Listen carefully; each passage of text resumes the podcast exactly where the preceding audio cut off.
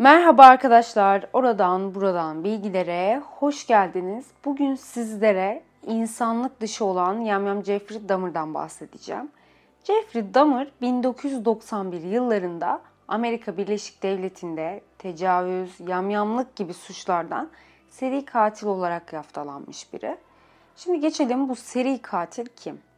Jeffrey Dahmer 1960 yılında Amerika'nın Wisconsin eyaletinde doğmuş biri. Annesinin hamileliğinde Jeffrey'nin babası kariyeri yüzünden onları çok yalnız bırakmış. O yüzden Jeffrey'nin annesi hamileliğini aşırı zor geçirmiş. Bu yüzden bu dönemi atlatabilmek için sürekli ilaç almış. Bu sebeplerden dolayı da annesiyle babasının arası yavaş yavaş açılmaya başlamış. Ki Jeffrey yakalandıktan sonra babası Jeffrey'nin böyle olmasının sebebinin annesinin hamileliğinde sürekli ilaç içip beynine zarar verdiğini söylemiş. Sonra e, Jeffrey 7 yaşındayken kardeşi doğuyor. Bir yere kalmadan da Wisconsin'den taşınıyorlar. İşte annesiyle babasının kavgalarından dolayı böyle kardeşinden ötürü Jeffrey'e kimse zaman ayıramıyor. Hatta babası bir röportajında oğlu ile çok vakit geçiremediği için bu cinayetlerden kendini sorumlu tuttuğunu söylemiş. 1967 yıllarında ise e, Jeffrey fıtık ameliyatı oluyor ve o sıralar Jeffrey çekingen, içine kapanık, hiç arkadaşı olmayan birine dönüşüyor. Ailesi bu durumu fark edip hatta ona köpek alıyorlar. Onunla vakit geçirsin, işte oyalansın diye. 10 yaşlarına doğru ise böyle tek başına ormana gidip ölü hayvanları bulup eve getirip böyle kesip incelemeye başlamış. Yani hayvan ölülerine bir ilgisi olduğunu keşfetmiş o sıralar. Zaten bilindiği üzere seri katillerin ilk kurbanları genellikle hayvanlardan oluyor. Lisede ise cinsel yönelimini fark ediyor. Erkeklerden ve nekrofili yani ölü bedenlerden hoşlandığını fark ediyor. Bu sıralarda da bir takıntısı oluyor. Şöyle ki yolda her gün koşan bir çocuk görüyor ve bu çocuğun ölü bedeniyle ilişkiye girme gibi bir saplantısı oluyor ve bir gün eline sopa alıp öldürmeyi hedefliyor. Ama şükür ki e, çocuk oradan geçmiyor. Zaten bir röportajında bu olayın onda hayvanlardan insanlara kaydığı nokta olduğunu da söylemiş. Lise zamanlarında ise alkole başlamış. Böyle kısa zamanda alkolik oluyor. Çünkü 1977 yıllarında babasıyla annesi boşanıyor. İşte annesi Jeffrey'nin kardeşini de alıp evi terk ediyor. Babası da o sıralar Jeffrey'i yalnız bırakıyor ki e, ilk cinayetinde bu sıralar yapıyor. İlk cinayetinde şöyle işliyor. Şimdi Steven Hicks adlı otostopçuyu istediği yere bırakabileceğini söyleyip bir şekilde kandırıyor falan evine getiriyor. Alkol içiyorlar falan. Steven'e cinsel teklifte bulunuyor. Steven kabul etmiyor. Gitmek istiyor. Ve e, Jeffrey Dumble'la kafasını vurup Stevie'yi öldürüyor orada. Bu olayla ilgili bir röportajında da e, otostopçu fantezisi olduğunu ama cinayet asla planlı yapmadığını söylemiş.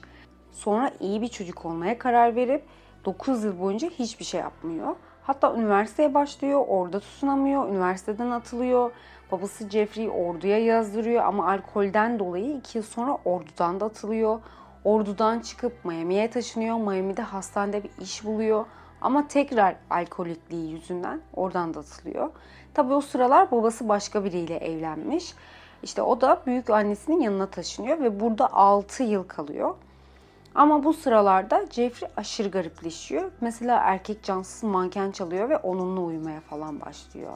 Sonra 1982 ve 86 yıllarında ise iki tane erkek çocuğa cinsel tacizden dolayı tutuklanıyor. Yargılanıyor ama para cezası ile serbest bırakılıyor. Çok geçmeden de Stevie adındaki biri ile gay barında tanışıyor. Otele gidiyorlar ve orada ikinci kez cinayetini işliyor. Röportajında ise çok alkollü olduğunu hatırlamadığını falan söylemiş. 1988'de ise e, bir sürü cinayetler işliyor ve cesetleri babaannesinin evine getiriyor Bodrum katına. Bir süre sonra ev kokmaya başlıyor ki büyük annesi zaten şüphelenmeye başlıyor işte garip davranışlarından. Hatta büyük annesi oğlunu yani Jeffrey'nin babasını çağırıyor bu koku yüzünden.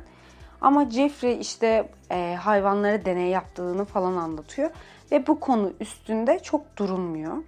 Neyse babaannesi bu kokulara, garip davranışlara artık dayanamıyor ve Jeffrey'i evden kovuyor. Jeffrey de Milcoy'da bir apartmana taşınıyor. Bu şehir zaten en çok suç işlenilen şehirmiş. Orada öldürme olasılığınız yaklaşık %30'muş. Tabii bu apartman daha sonra cinayet üssü olarak da ünleniyor. Daha önce bahsettiğim 82 ve 86 yıllarında istismar ettiği çocuğun kardeşiyle tanışıyor. Bu arada tanıştığı çocuk 14 yaşında. Neyse para karşılığında kandırıp eve getiriyor. Orada da aynı şekilde ağır uyuşturucu veriyor. Ama çocuk bir şekilde oradan kaçmayı başarıyor. Çocuğu bildiğin ölmüş halde rektumu kanarken iki genç siyahi kadın buluyor, polisi arıyor. Jeffrey de o sırada sevgilisi olduğunu, tartışırken kafasına vurduğunu, çocuğun 19 yaşında olduğunu söylüyor. Ama kadınlar asla inanmıyor ve çocuğun ailesiyle, ailesini aramalarını istiyorlar polisten. Ama polis kadınlara değil Jeffrey'e inanıyor. Sonra Jeffrey eve getiriyor ve sonrası malum. Hatta cesetlerden birer zombi yapmak istediğini de itiraf etmiş bu arada. Bu yüzden böyle kimyasallar falan kullanmış. Apartmanda aşırı bir koku varmış. Tek koku da değil. Makine sesleri, çığlıklar, işte bir sürü şey ve polise şikayette bulunmuşlar ama lakin kimse ilgilenmemiş. Komşularına da işte buzdolabının bozulduğunu falan gibi şeyler söylüyormuş zaten. Yani kısacası çoğu Asya ve Afrika kökenli erkeklere nekrofili, tecavüz, işkence, yamyamlık gibi suçlarla birlikte 17 kez cinayet işlemiş. Yamyamlığı da şöyle anlamışlar. Tutuklandıktan sonra cesetlerin bazı organları yokmuş. Zaten yediğinde itiraf ediyor. Tutuklanma demişken nasıl yakalanıyor onu anlatayım. 1991 yıllarında e, gay barında tanıştığı Tracy Edward diye biriyle tanışıyor işte. Onu evine çağırıyor. Gidiyorlar Jeffrey'nin yatak odasına gidince böyle kokular, ezilmiş, asılmış ceset parçaları falan görüyor. Jeffrey de o sıra Tracy'ye kelepçe falan takmaya çalışmış ve ona kalbini yiyeceğini söylemiş. Ne kadar korkunç bir durum. Tracy de Jeffrey'e böyle vurup evden kaçmayı başarmış. Kaçarken işte polislere denk gelmiş ve polislere olayı anlatmış. Jeffrey'nin evine gitmişler. İşte polisler e, eve girmiş bir şekilde kafatasları, fotoğraflar, buzdolabında cesetler, asit dolu fıçılar falan. Yani hemen onu zaten orada tutuklamışlar. Daha sonra 17 cinayetten yargılanması talep edilmiş ama bu sayı 15'e düşürülmüş. Çünkü ilk iki cinayetteki cesetler bulunamamış. Hatta e, o sıralar Jeffrey'nin akıl sağlığının yerinde olmadığı iddia edilmiş. Lakin iki hafta süren mahkemede Jeffrey'e 957 yıl ceza vermişler. Jeffrey idam edilmek istemiş ama kabul edilmemiş çünkü Milwaukee'de idam cezası yok. Bu arada Jeffrey'e borderline kişilik bozukluğu ve şizotipal kişilik bozukluğu tanısı konulmuş. Bunlar nedir derseniz borderline kişinin kendisi ve başkaları hakkında düşünme, hissetme böyle e, şeklini etkileyen bir akıl sağlığı bozukluğu. Yani duygularını, davranışlarını yönetemiyorsun, karar veremiyorsun. İşte mesela bir gün arkadaş olarak gördüğün kişiyi yarınki gün düşman olarak görmeye başlıyormuşsun. Ve bu borderline kişilik bozukluğunda belirtilerden biri de terk edilmekten kaçınmakmış. Yani aslında Jeffrey'e baktığımızda ergenliğinde babası onu uzun bir zaman yalnız bırakmış. Annesi ise zaten terk etmiş.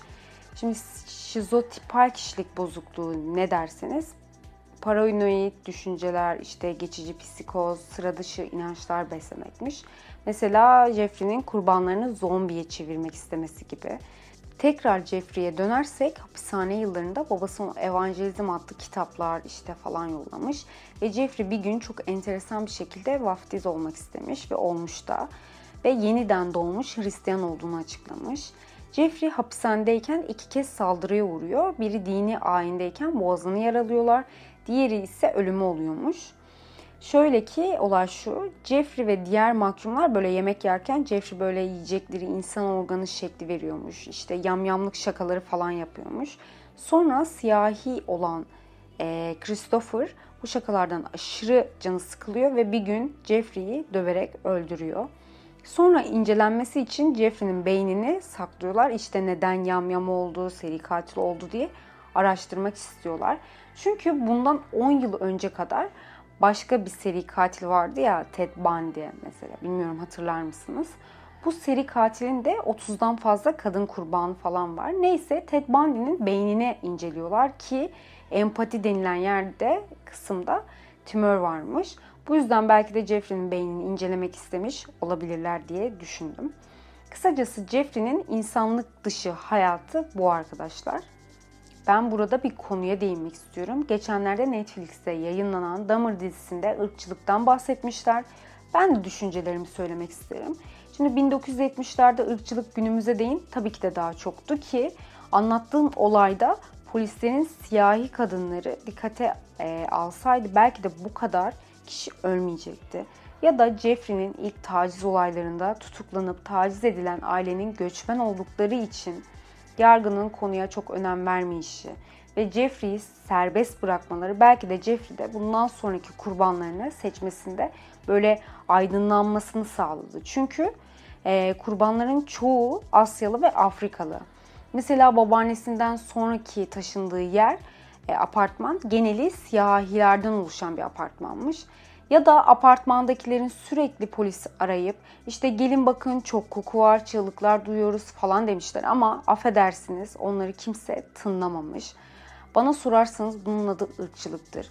Bunun tabii ki de beyazı, siyahı, grisiyle alakası yok ama 21. yüzyılda hala ırkçılığın devam etmesi çok üzücü. Bu ırkçılığın sebebi de dünyanın herhangi bir yerinde erken yaşlardan itibaren farklılıklara saygı becerisi, hoşgörüsü e, kazandırılmadığı için var. Kesinlikle bu konu hakkında herkesin bilinçlendirilmesi gerekir. Ve bu hoş olmayan konuyu da burada bitiriyorum. Podcast'imi de Malcolm X'in sözüyle kapatmak istiyorum. Der ki, ırkçılık ideolojik bir düşünce değil, aksine psikolojik bir hastalıktır. İyi günler diliyorum arkadaşlar. Kendinize çok iyi bakın. Hoşçakalın.